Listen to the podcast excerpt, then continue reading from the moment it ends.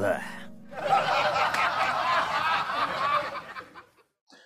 Um, let me ask you this. Let me switch gears on you for a minute.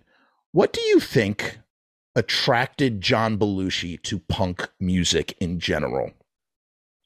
Uh, the fact of it being genuine and honest, and that's separating it from most other things, most other kinds of music, especially at the time. Was that that was very apparent in John from what you knew of John? Was that ver- that was very much in his personality in general? Uh, what was?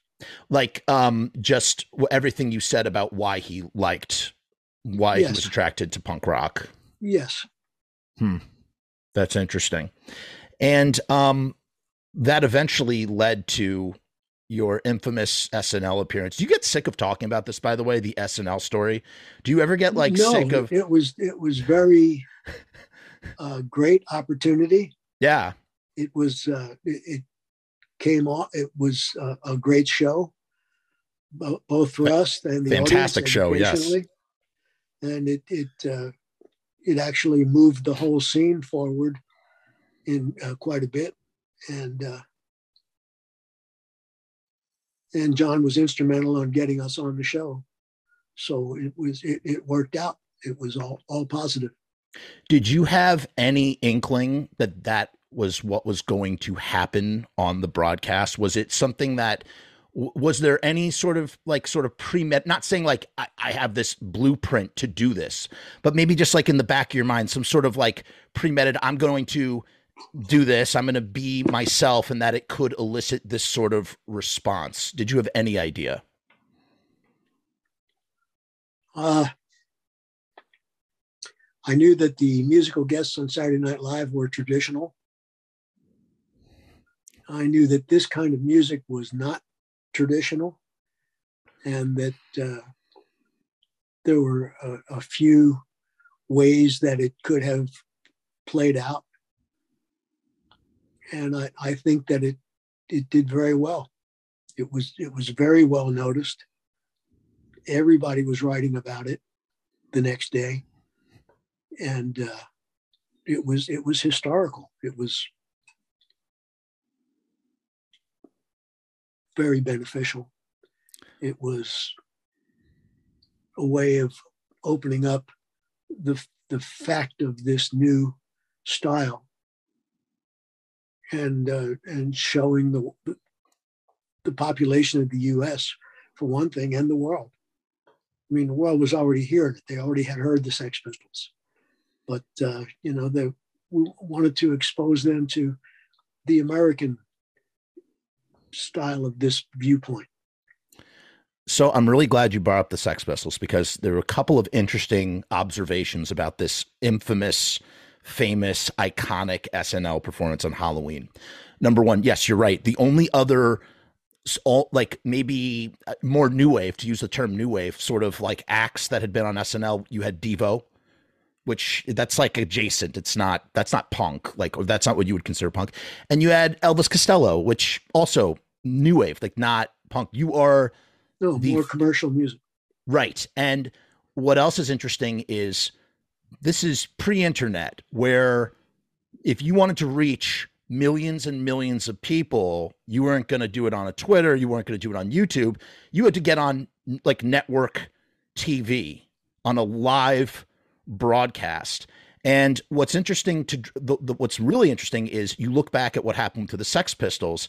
It was sort of like a similar situation where they went on Grundy, they did some cursing, and suddenly they broke that broke the the Sex Pistols as well as this sort of phenomenon of like punk or whatever internationally. And then this was the American version of that. That was the British version, as you said. This is the American version where um, suddenly now because everybody what does everybody do on Saturday night in 1980? They watch SNL. Watch Saturday Night Live is one of them. Right. Right. Um, so it was, really was a stroke of genius. And then refresh my memory. What happened like the next day or a couple of days later? You got a phone call from the press, and what did they they they were asking you questions about what happened? Yes, they wanted. I think they wanted to know more about what what is this thing that uh, had such an impact was so obviously new, different, and uh, they they wanted and and being presented on Saturday Night Live. I mean, uh, you know, that's a that's a pretty big deal. And how did that happen? And they were just as curious about that as they were about what we were playing, which was also very different you did probably i guess not to like you know i say again you probably did the most punk thing ever by saying by playing new york's all right if you like saxophones yes. on snl how did how did the crowd not the not the punk rockers that were moshing how did the crowd that was watching that how did they react to that?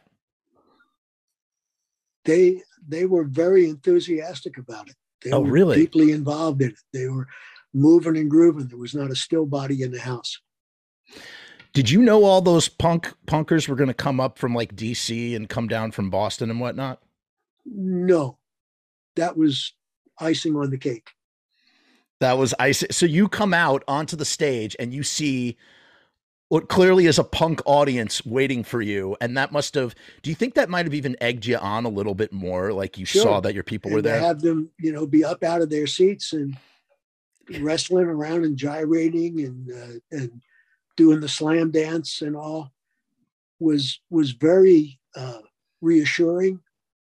Uh, was the reason that we wanted to be there because we wanted to do that to to cause that to occur.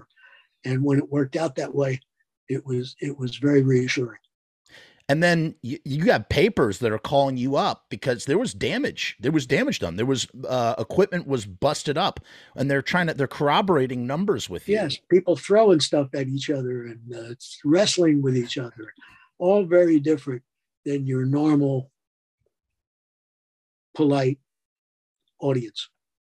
So you could say that at SNL, New York City, SNL, whatever the the, the Rainbow build. What is it called? The the famous building, uh, the NBC, whatever, where, wherever you were, the, the, the building, the building where everything where everything is, where, where they do SNL.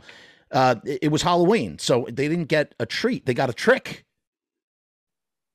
A trick and a treat. They got right. Yeah, they got a trick and a treat. Right. And um, did did and and then what happened? So like there was like the how much there was like damage that was done to the studio or something, right? Like there was like the kids went crazy and things got yes. busted. And uh, things like uh, Mr. Dick Ebersol got hit in the chest with a pumpkin, and uh, it smashed and uh, went all over the place, and all sorts of uh, impromptu things that don't normally occur on Saturday Night Live or anywhere else. Mis- mischief. It was so it was just a, a, a good, healthy sign for this thing, which had a message, could use more attention, and was getting it by virtue of the fact that it was being performed on Saturday Night Live. And John was instrumental in helping, uh, not to coin a phrase, but uh, toward helping us get to be the musical guests. Well, I must say, um, whoever is up there, thank the Lord for uh, John Belushi in doing that so that we can talk about this uh, incredible event uh, 40 years on. Um, now, the pumpkins, uh, that's an interesting little detail that I don't know if I was familiar with. Did you guys bring the pumpkins? Were the pumpkins just no, a part was, of the. It was Halloween. Right. it was very close to Halloween. So the pumpkins were there for for that reason that because you know whatever general halloween celebrations were going on that's why they were there. But they also uh, can be um, projectiles. Yes, pumpkins. Pumpkins can be. The Green and, uh, Goblin uh, will tell you that. yes, and, and so it uh, it served uh, multi-purpose.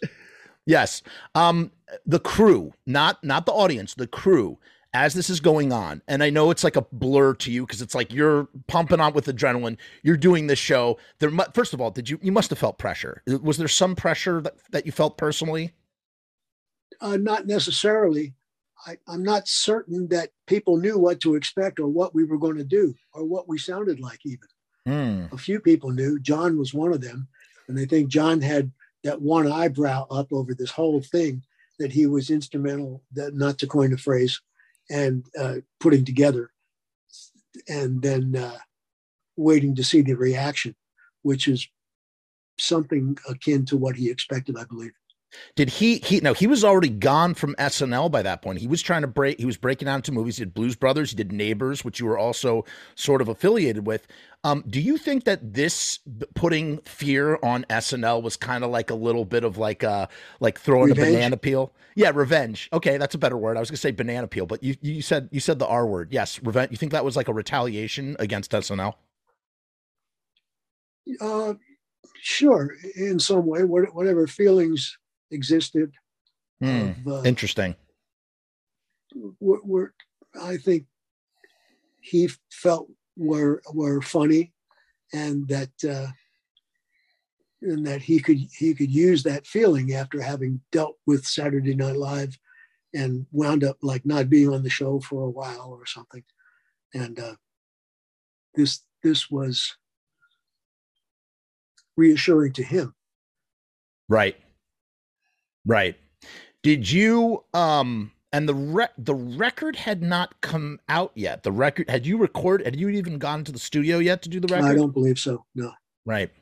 Um ha- had you hooked up with uh Penelope Spheeris and done Decline of Western Civilization yet? It's uh was that 80 or 81? I don't know. What what year was Saturday Night Live? I believe that was Halloween of 81. I'm looking it up on my phone right now. What year did Fear play SNL? Google. According to Saturday Night Live Wiki, fandom, Fear is an American punk band. They were banned from SNL after an appearance as musical guest on the 1981. It was 1981. Oh. It was and and you guys were and so what is the reaction to finding out that you're banned from SNL? Like is it? I mean, it's just kind of like. yes, it, it it was it was not so out of the question of possibilities, and uh,